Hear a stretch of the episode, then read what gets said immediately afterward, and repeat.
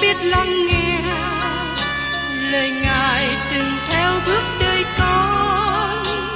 Xin cho con biết sẵn sàng chờ đợi và vẫn nghe theo chúa. Xin cho con biết sẵn sàng thực hành lời chúa đã truyền ban Hân hoan chào mừng quý vị đón nghe chương trình Tìm hiểu Thánh Kinh. Đây là một chương trình học kinh thánh liên tục và hệ thống trong thời gian 5 năm. Chúng ta sẽ lần lượt khảo sát từ sáng thế ký cho đến khải huyền. Mục sư tiến sĩ McGee là người được Chúa dùng để sáng lập và thực hiện chương trình này. Ông tin rằng lời của Đức Chúa Trời có khả năng đáp ứng mọi nhu cầu cho tất cả mọi người trên thế giới, không phân biệt chủng tộc, văn hóa, trình độ tuổi tác hay phái tính. Ước mong quý vị theo dõi liên tục và giới thiệu cho thân nhân bạn hữu cùng đón nghe. Quý vị và các bạn thân mến, hôm nay chúng ta tiếp tục chương trình tìm hiểu Thánh Kinh trong sách Hebrew. Thưa quý vị, trong Hebrew đoạn 11 đến đoạn 13 là phần thứ nhì của thư tín này. Trong phần trước đây của thư tín đề cập nhiều về giáo lý, nhưng từ đây chúng ta đến những điều thực tế trong đời sống cơ đốc nhân. Chúng ta bắt đầu với Hebrew đoạn 11 mà chúng ta thường gọi đây là đoạn của đức tin.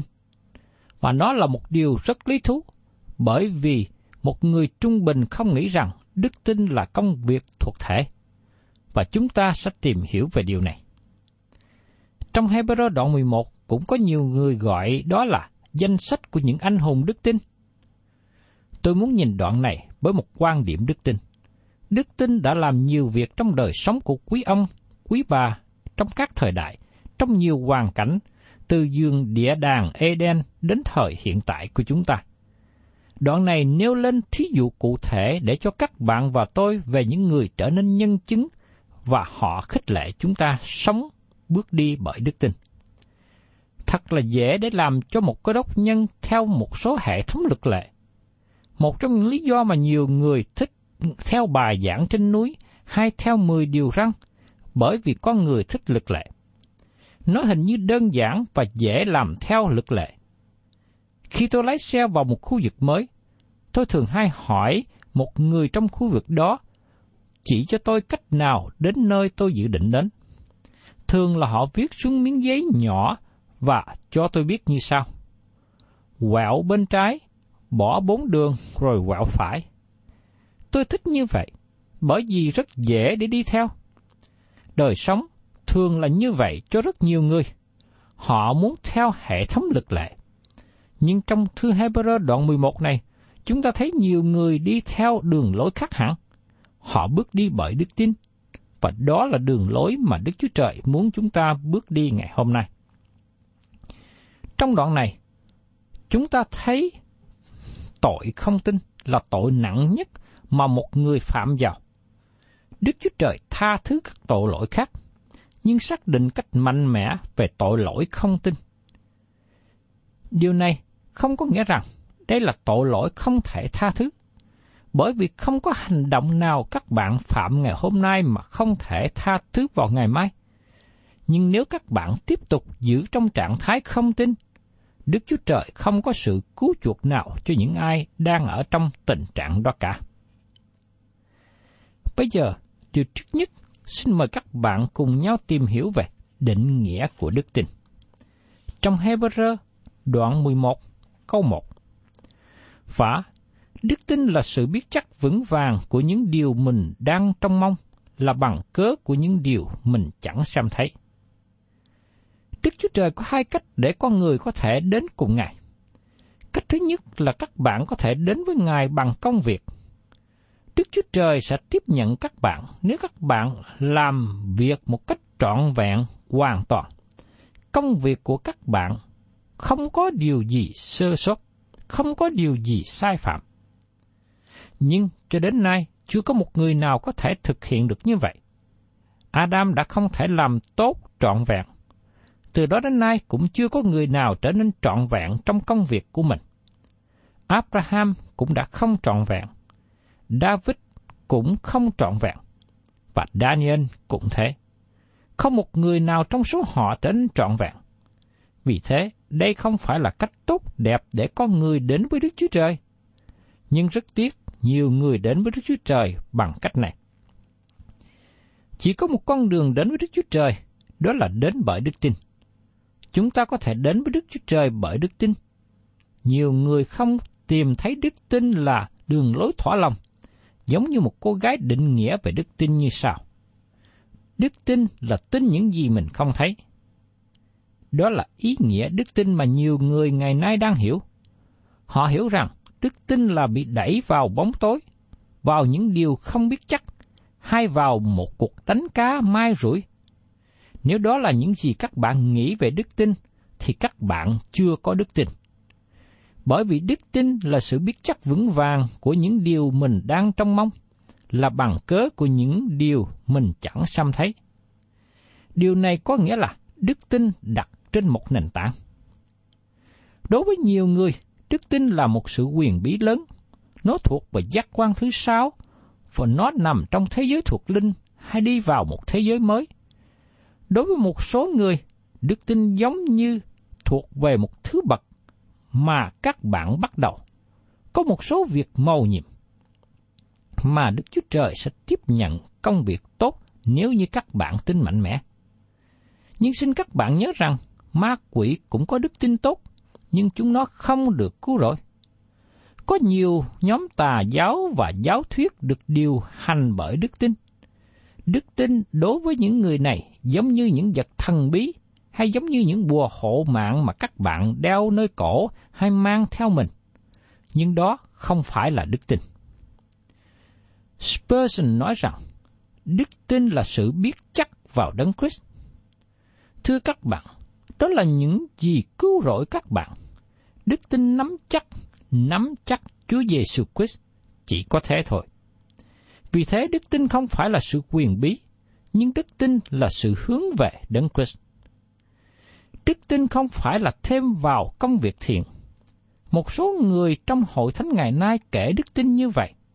Họ nghĩ rằng đức tin giống như thêm rau cải vào trong một dĩa thịt cho ngon hơn, trông hấp dẫn hơn. Nhiều người chỉ thêm đức tin vào công việc thiện của họ. Nhưng thưa các bạn, đó không phải là đức tin gì cả. Giờ đây, chúng ta xem xét định nghĩa đức tin trong Kinh Thánh cho chúng ta biết. Đức tin là sự biết chắc vững vàng của những điều mình đang trông mong, là bằng cớ của những điều mình chẳng xem thấy. Tôi thích lời định nghĩa rất tốt về đức tin của tiến sĩ Oswald Sander. Trước đây ông hầu việc Chúa với Hội truyền giáo Trung Hoa lục địa, và sau này đổi tên là Hội truyền giáo xuyên thế giới. Ông nói, Đức tin làm cho linh hồn của người tin nhận Chúa Giêsu kể tương lai như là hiện tại, như những điều thấy được. Kinh Thánh nói cho chúng ta rằng, đức tin là sự biết chắc vững vàng những điều mình đang trong mong. Sự tin chắc này đối nghịch với giả thuyết. Nó đặt nền tảng trên sự kiện. Nó giống như hóa học mà chất động lại trong ống nghiệm sau khi các bạn thử nghiệm. Tôi nhớ đến một việc xảy ra trước đây khi còn học trong trường trung học. Giáo sư dạy hóa học đưa cho tôi một ống nghiệm có chất lỏng trong đó, nhưng không nói cho tôi biết hóa chất gì có ở trong. Giáo sư bảo tôi bỏ thêm hai chất xúc tác nữa để tìm ra hóa chất nào hiện ra dưới ống nghiệm. Khi tôi bỏ chất xúc tác vào, nó làm tôi ngạc nhiên vì hóa chất bị đổi màu. Và sau đó có một chất lắng động và hiện ra dưới ống nghiệm. Tôi đi đến và hỏi giáo sư, đây là hóa chất gì? Giáo sư nói đó chính là hóa chất mà thầy muốn tôi nhận biết. Tiến sĩ Robertson dịch chữ tinh chất là bằng khoáng. Bằng khoáng là gì? Sự tinh chất ở đây là gì? Thưa các bạn, đó là lời của Đức Chúa Trời. Nếu đức tin của các bạn không đặt nền tảng trên lời của Đức Chúa Trời, nó không phải là đức tin của Kinh Thánh. Đức tin phải đặt nền tảng trên lời của Đức Chúa Trời, có nghĩa là tin Đức Chúa Trời. Vấn đề là các bạn có tin Đức Chúa Trời hay không? Xin các bạn đừng đến với tôi và diện dẫn lý do là các bạn gặp khó khăn về vấn đề nhận thức. Lý do đó không hợp đâu. Điều mà nó giữ con người xa khỏi Đức Chúa Trời là tội lỗi. Chính tội lỗi trong đời sống các bạn làm cho các bạn không muốn đến với Đức Chúa Trời. Chính lòng của các bạn cần tin nhận. Chính lòng tin dẫn đến sự công bình. Khi các bạn sẵn sàng từ bỏ tội lỗi của các bạn, đức tin sẽ làm cho lời của Đức Chúa Trời trở nên hiện thực với các bạn. Có một cơ đốc nhân rất tốt vừa mua quyển sách và đem đến mục sư nói rằng, đây là quyển sách rất tốt, với những lời mạnh mẽ biện luận kinh thánh là lời của Đức Chúa Trời. Ông ta đề nghị mục sư đọc quyển sách đó. Mục sư cảm ơn anh ta và nói rằng, sách này không có giá trị nhiều với tôi và tôi không cần đọc, bởi vì chính tôi đã tin nhận kinh thánh là lời của Đức Chúa Trời. Trong đời sống, chức vụ hầu việc Chúa của tôi đã kinh nghiệm điều này. Tôi biết chắc chắn rằng kinh thánh là lời Đức Chúa Trời. Tôi đã thử nghiệm. Đức tin là sự biết chắc vững vàng của những điều mình đang trong mong. Tôi biết kinh thánh là lời của Đức Chúa Trời và Đức Thánh Linh làm cho lời của Ngài trở nên hiện thực với tôi. Sứ đồ Phaolô viết cho những cơ đốc nhân ở Colosse nói rằng, cho nên chúng tôi cũng vậy, từ ngày nhận được tin đó cứ cầu nguyện cho anh em không thôi, và xin Đức Chúa Trời ban cho anh em đầy dễ sự hiểu biết về ý muốn Ngài với mọi thứ khôn ngoan và hiểu biết thiên liêng nữa. Trong Colosse đoạn 1 câu 9 Biết được ý muốn của Đức Chúa Trời là biết lời của Đức Chúa Trời. Phaolô nói với cơ đốc nhân ở Colosse rằng, ông muốn họ có sự hiểu biết cao, mà nó là sự hiểu biết thành thật, kinh thánh, là lời của Đức Chúa Trời. Và ông tin rằng Đức Thánh Linh sẽ làm cho lời Chúa trở nên hiện thực với họ. Vì thế, đức tin cần đặt nền tảng trên lời của Đức Chúa Trời. Niềm tin của chúng ta đến từ Kinh Thánh. Đó là lý do mà tác giả Hebrew nói trong Hebrew đoạn 10, câu 38 và 39. Người công bình sát cậy đức tin mà sống, nhưng nếu lui đi thì linh hồn ta chẳng lấy làm đẹp chút nào. Về phần chúng ta, nào phải là kẻ lui đi cho hư mất đâu, bèn là kẻ giữ đức tin cho linh hồn được cứu rỗi. Chỉ có hai con đường để đi. Các bạn đi lui lại hay là đi tới phía trước. Tôi mong ước và kêu gọi các bạn đi tới trong đức tin nơi Đức Chúa Trời. Tác giả Hebrew nhấn mạnh và nhắc nhở rằng đức tin là sự biết chắc vững vàng những điều mình đương trong mong là bằng cớ những điều mình chẳng xem thấy. Chữ bằng cớ hay bằng chứng ở đây, đó là từ ngữ dùng trong luật pháp, có nghĩa là một chứng cớ được chấp nhận để buộc tội hay để biện hộ vô tội. Bằng chứng là điều các bạn được đem ra tòa để chứng minh, biện hộ cho các bạn. Toàn bộ sự kiện căn cứ trên những bằng chứng này. Công việc buôn bán được thực hiện cũng thể hiện bởi đức tin hay là lòng tin. Thí dụ khi tôi lái xe vào trạm xăng và đổ xăng cho xe của tôi, sau đó tôi đưa ra thẻ tín dụng của ngân hàng để trả tiền. Người bán xăng và công ty xăng tin tưởng rằng tôi là chủ thẻ tín dụng này và tiền xăng được trả từ trương mục trong thẻ tín dụng của tôi. Sự buôn bán và giao dịch này được thực hiện bởi đức tin hay lòng tin. Vì thế, bằng cớ là điều mà các bạn đem ra trình trước tòa để biện hộ cho mình hay để cáo buộc người khác. Đức tin không phải đẩy vào trong bóng tối. Đức tin cũng không phải là hy vọng vào một điều nào đó. Đức tin là sự biết chắc, có bằng cớ. Tin chắc vào một điều thực tiễn và có bằng cớ. Nếu các bạn thật sự muốn tin, các bạn có thể tin. Các bạn có thể tin rất nhiều điều dại dột, nhưng Đức Chúa Trời không muốn các bạn làm điều đó. Ngài muốn đức tin của các bạn đặt trên nền tảng của lời Đức Chúa Trời. Và trong thư Hebrew đoạn 11 câu 2, tác giả giải bài tiếp. Ấy là nhờ đức tin mà các đấng thở xưa đã được lời chứng tốt. Các đấng thở xưa này, hay còn gọi là các trưởng lão, có thể là một trong ba nhóm khác nhau.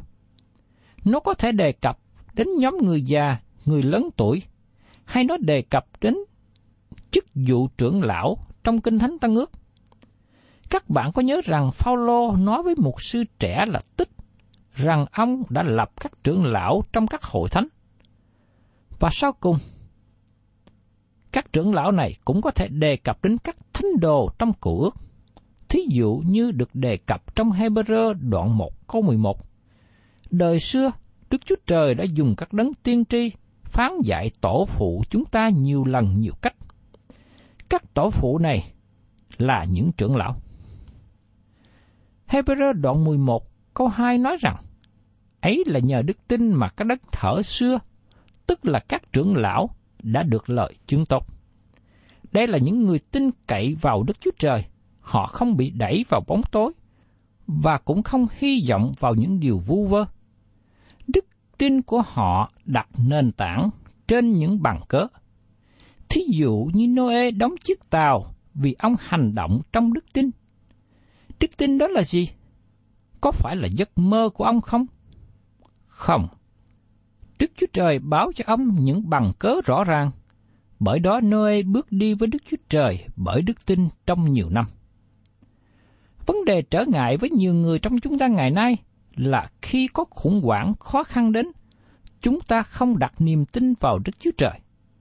Nếu các bạn tin cậy vào Ngài lúc nắng ấm bình an, thì nó dễ dàng cho các bạn tin cậy vào Đức Chúa Trời khi đêm tối đến, khi trời bao phủ mây đen và giông tố kéo đến trong đời sống. Các đấng thở xưa, các trưởng lão đã được lợi chứng tốt. Có phải bởi vì họ là những người tuyệt vời không? Không phải. Bởi vì họ là những người tin cậy vào Đức Chúa Trời. Tôi nghĩ rằng Abraham là một người tuyệt vời. Đến ngày nay, cả thế giới đều kể Abraham là một người nổi bật.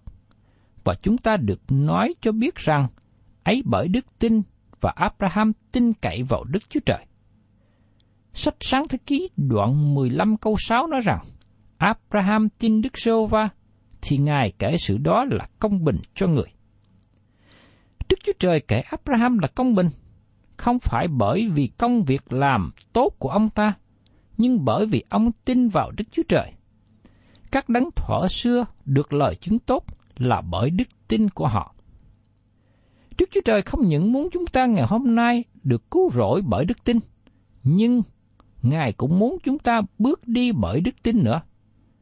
Đấng Christ đã đến dưới thế gian này để chịu chết cho tội lỗi chúng ta, để cứu rỗi chúng ta. Chúng ta nhìn lại Chúa trong đức tin. Giờ đây chúng ta cần bước đi bởi đức tin mỗi ngày. Và chúng ta nhìn lên Ngài bởi đức tin trong đấng Christ hàng sống. Đó là vấn đề hiện nay và rất thực tế. Dầu hiện nay chúng ta đi đâu, làm gì, chúng ta cần bước đi bởi đức tin trong Chúa Giêsu Christ. Chúng ta cần bước đi bởi đức tin, chứ không phải bởi mắt thấy. Đó là cách mà Đức Chúa Trời muốn chúng ta sống trong đời này.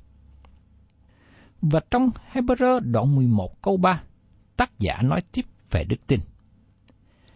Bởi đức tin, chúng ta biết rằng thế gian đã làm nên bởi lời của Đức Chúa Trời, đến nỗi những vật bài ra đó đều chẳng phải từ vật thấy được mà đến. Thưa các bạn, có hai sự giải thích về nguồn gốc của vũ trụ này.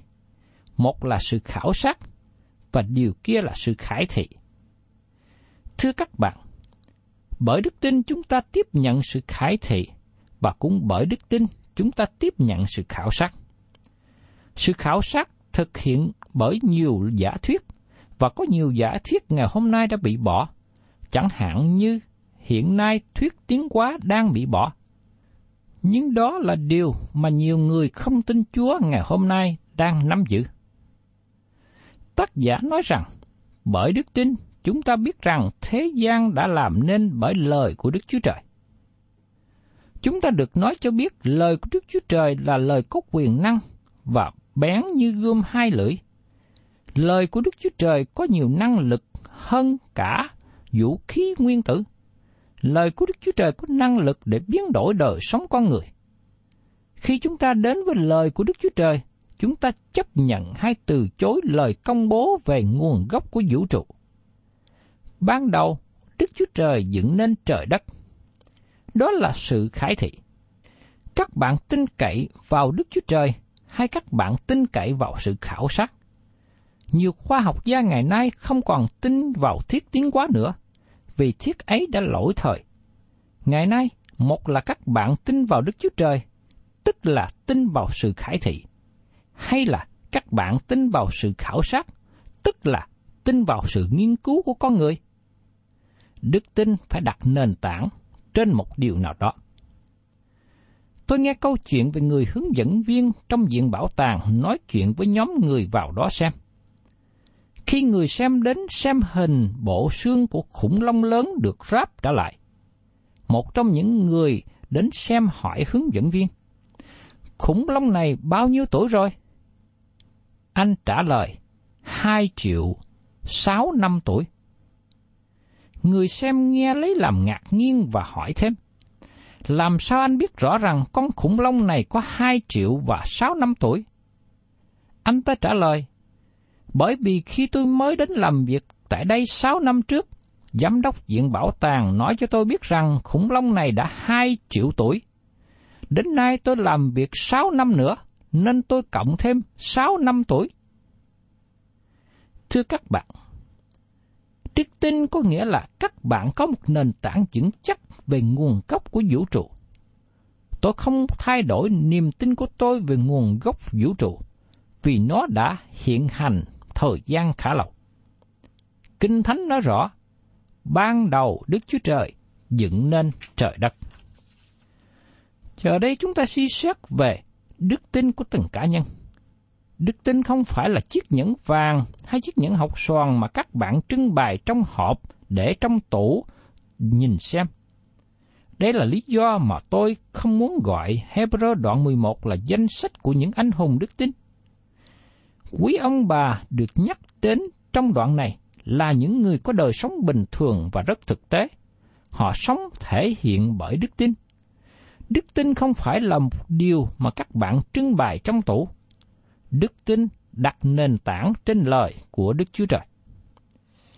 Trong phần đầu của Hebrew đoạn 11 cho chúng ta về từng trải đời sống của ba người mà họ sống trước thời kỳ nước lục. Trước nhất là A-bên, ông sống trong con đường của đức tin. Kế đến là Hê-nóc, người bước đi bởi đức tin. Và Noe là người làm chứng cho đức tin. Ba người này sống trước thời kỳ nước lục và đức tin của họ thể hiện trong thời kỳ đó. Những người này bước đi bởi đức tin, sống bởi đức tin và được cứu rỗi bởi đức tin. Trong chương trình tìm hiểu Thánh Kinh kế tiếp, tôi sẽ cùng với các bạn tìm hiểu đến đức tin của ba người này. Thân chào tạm biệt quý vị và xin hẹn tái ngộ cùng quý vị trong chương trình tìm hiểu Thánh Kinh kỳ sau. Cầu xin Chúa giúp đỡ cho tôi và các bạn biết trung tín theo Ngài, bước đi với đức tin mỗi ngày.